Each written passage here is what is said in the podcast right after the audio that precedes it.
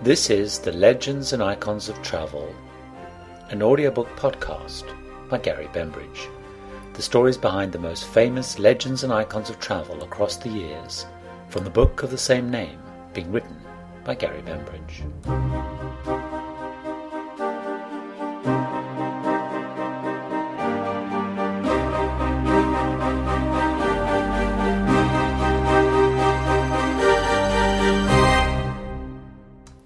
Biggest misconception about Air Force One is that it's an aeroplane. This is quite simply wrong. When most people think of Air Force One, they think of the very large and impressive blue and white Boeing 747 that they see in the news. The most familiar news shot being that of the most powerful politician in the world walking up or down those long aircraft stairs up to the door of the jet emblazoned with the presidential seal, pausing to wave and smile to the press corps with their eager lenses zoomed in on him and, of course, on that massive plane. However, all is not as simple and straightforward as it seems. Firstly, Air Force One is actually the radio call sign used by and to identify any military plane that the US President is flying on, irrespective of what that plane is. The call sign was first used in the 1950s when carrying President Eisenhower, but was only commonly adopted and used during President Kennedy's term of office. Before this, the planes used by previous presidents tended to have their own nicknames, which were usually painted on the sides of the plane. Names like Harry S. Truman's Independence and Dwight D. Eisenhower's Columbine 3.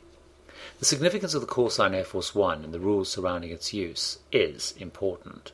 For example, when the plane takes off returning an outgoing president home after his replacement has been sworn in, it cannot travel as Air Force One. Only an aircraft carrying the new incumbent president can use that all important call sign. Taking off with the plane's own tailgate number as its call sign is one of the first outward signs to an outgoing president that he has just lost his immense power. While flying Richard Nixon back to California in 1974, after he had resigned following the scandal around Watergate, the plane carrying him actually changed its call sign en route. This happened the minute the captain received confirmation that President Ford had been sworn in, who then requested air traffic control no longer referred to the plane as Air Force One. Nixon took off on Air Force One, but landed with nothing more than the call sign of the plane, SAM 27000. The change of call sign was the final humiliation, reflecting his fall from grace and loss of power, and something that critics and commentators no doubt relished in. However, although the call sign Air Force One can apply to any military plane carrying the President, in more recent times the call sign has primarily been used on planes that have been purchased and specially allocated for the President. But even here lies another surprise. For there's not just one of the expensive and distinctive looking Boeing 747-200B jets in the fleet. There are actually two identical planes. The planes have the tail numbers 28,000 and 29,000 and came into service during the presidency of George Bush in 1990 and 1991 respectively. But these are not like any other Boeing 747 that you and I may have travelled on for pleasure or business. Not just because these planes cost dramatically more to fit out with luxurious sized rooms, offices, and high tech communications equipment, not because they carry only 70 passengers and 26 crew versus the over 300 that they do on flights that we have been on. But they're very different because these jets have been designed to withstand the violent electromagnetic pulse from a nuclear blast, can eject flares to throw off missiles, block radar, and can stay in the air, theoretically, forever, as they can be refueled in flight. These unique features mean the planes can provide a safe haven or war bunker in the air during a crisis for the President and his closest aides. This is something that Air Force One planes have done on occasion and will, no doubt, do so again.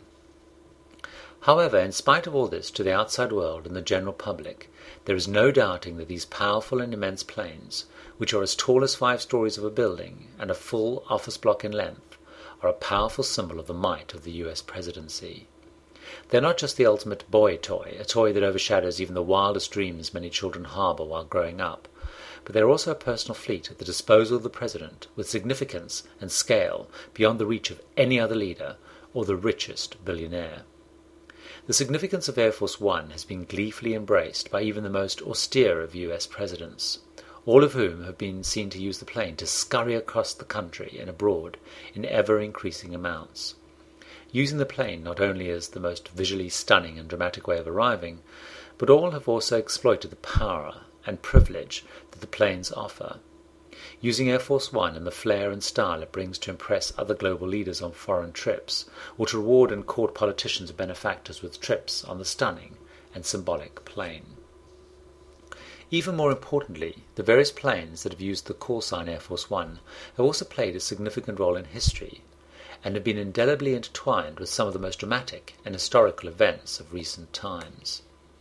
Air Force One has enabled U.S. presidents to venture out from the United States with speed and with massive range to weave their global vision and negotiate political changes, especially in the build up to the end of the Cold War but it has also served as a place of refuge and safety when it seemed the presidency and the country was under threat and attack, such as when President Kennedy was assassinated in Dallas in 1963, and in the confusion as the events of September 11, 2001 unfolded, when President George W. Bush, who was on a visit to Florida, took to the air in Air Force One on hearing of the attacks and crisscrossed the United States. He only finally landed back in Washington at 7 p.m. To understand the nature of the significance and the importance of Air Force One and its role for the United States presidency, you need to understand and reflect on the history of its involvement with flight. For the presidency has a long association with flight, embracing it very early in its development, and remained at the forefront of aviation. Early on, as the United States was in her formative years, and especially post the American War of Independence in 1776 and then the Civil War, which started in 1861, one of the biggest challenges facing any president was the sheer scale, size, and diversity of the country. Even as the railroads expanded, it was still very hard for any president to get out of Washington and to meet the people across the nation, or even just to be seen. Trips were long and tiring, and meant spending extended time away from the center of political power and influence in Washington, something all presidents were reluctant to do. With the possible exception of briefly escaping the very hot and uncomfortable midsummer heat of Washington, along with the rest of the political elite. The first president to take to the air was President Theodore Roosevelt, who shocked, surprised, and scared all of his advisers and security staff when he took up the half-joking offer by Arch Hoxsey, a well-known aviator, to take a short flight in October 1910. The offer came as the president toured one of the growing and popular air shows near St. Louis, where daring aviators experimenting with the fast-growing technology of flight would race and perform for thrilled crowds. Although the flight was short and the pilot, terrified of damaging his highly valuable passenger, only flew some 200 feet off the ground, it created a passion and an enthusiasm in the President, aware that this new form of travel may one day provide a useful option for the presidency. It wasn't, though, until the Second World War in 1943, some 30 years after that first flirtation with air travel, that the first official flight by a president would take place. The flight took Franklin D. Roosevelt to the historic Casablanca Conference in Morocco in January 1943 to meet with the British Prime Minister Winston Churchill. This was their first of a series of meetings and was to discuss the plans for the invasion of Italy as a major push to start the pushback of the Nazi occupation of Europe.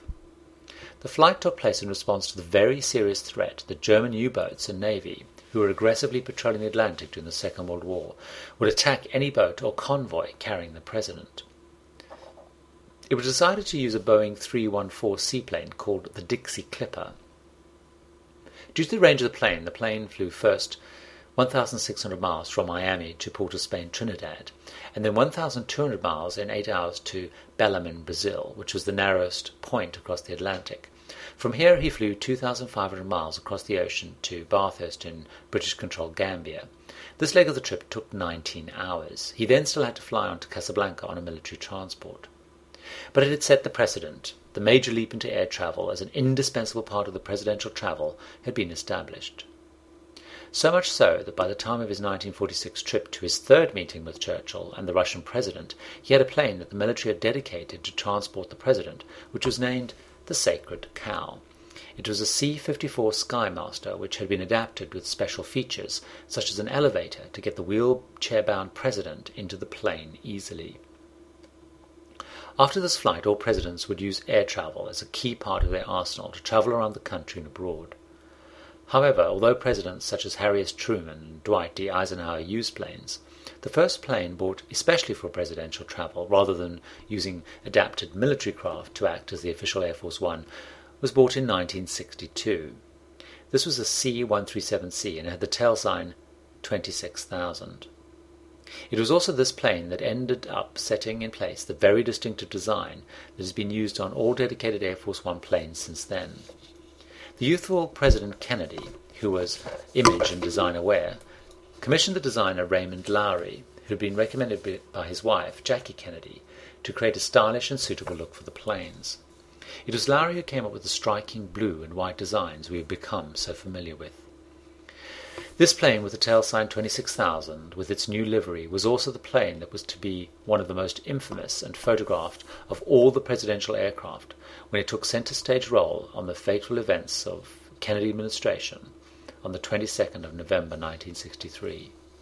For this was the plane that flew John F. Kennedy down to Dallas, where he was assassinated while touring the city in an open-top limousine. It then acted as the official venue for the swearing in of the new President Lyndon Johnson, where close to thirty devastated and dazed aides had to cram into the rapidly warming cabin, where a hastily summoned District Judge Sarah T. Hughes swore in Vice President Johnson into office as the new president. The murdered John F. Kennedy's casket had been put on board at the back of the plane by making space by removing seats at the rear. The hasty changes to the plane reportedly having been made as Mrs. Kennedy had refused to let her husband's body be placed in the hold.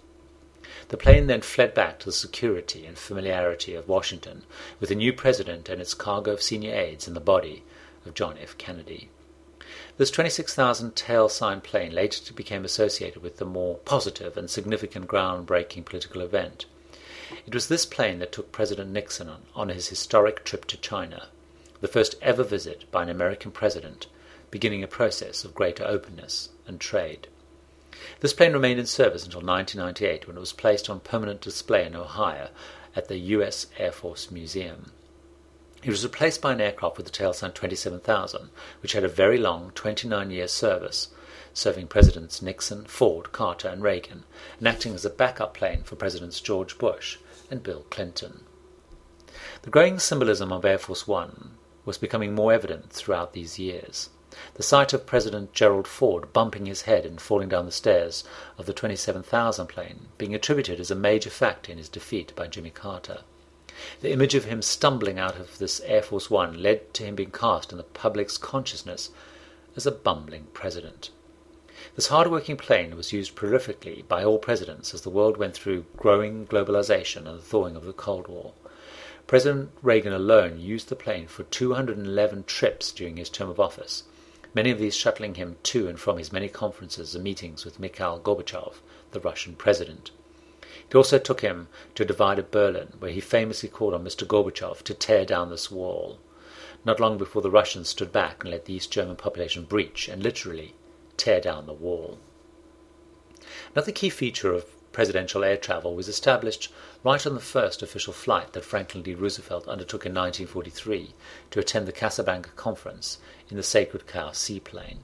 That being that every trip is treated as a military operation, and the supporting logistics can be quite staggering. For the purposes of the Casablanca flight, the military escorted his plane with a staggering 36 fighter planes. This was done in the context of a full scale war that was underway. But even today, with the concerns about the threats to the presidency, the security and the massive logistics surrounding every trip by the president is quite phenomenal. While on the surface, from the public perspective, a trip by the president on Air Force One is just that.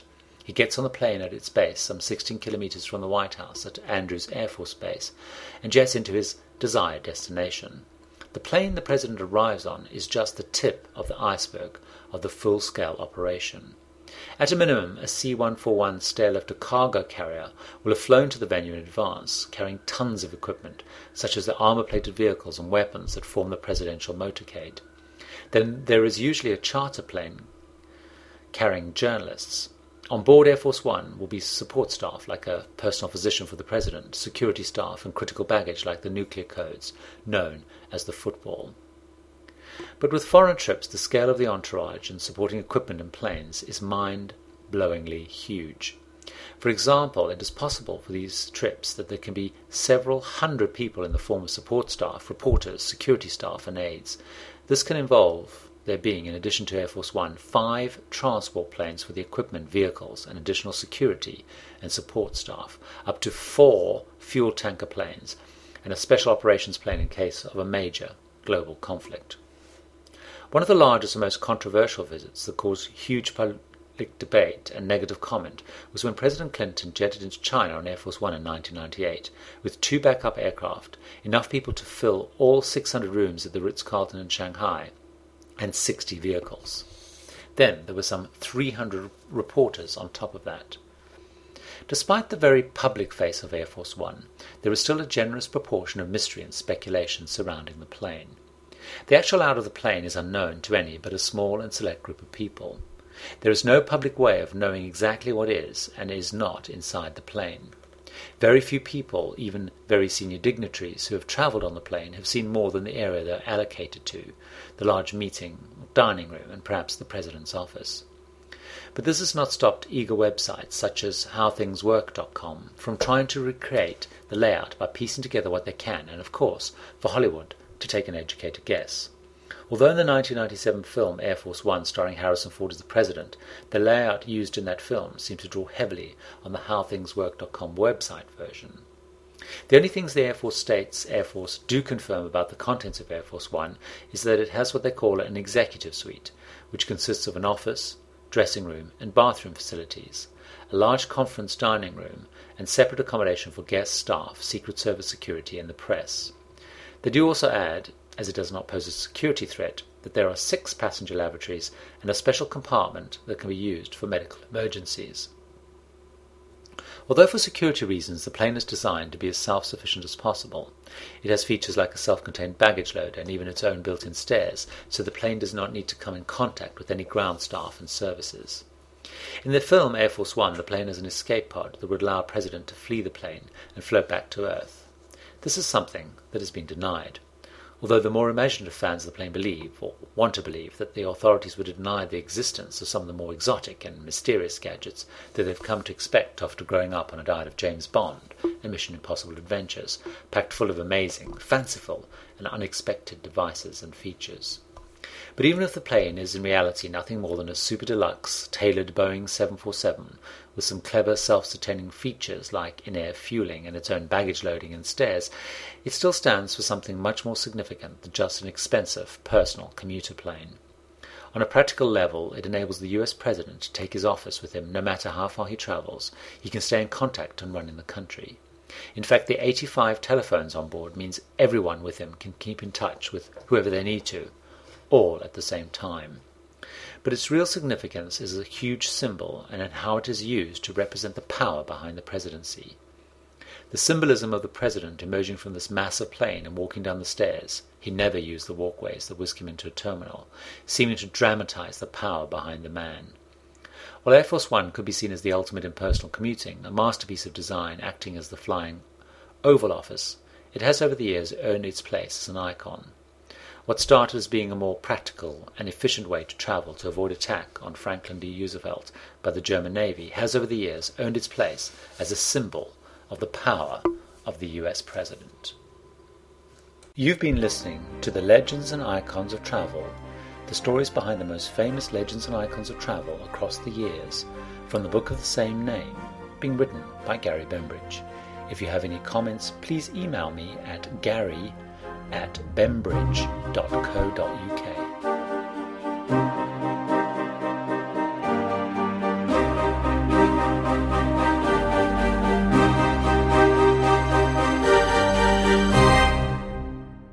To subscribe to the podcast, search on iTunes or Yahoo for Legends of and Icons of Travel.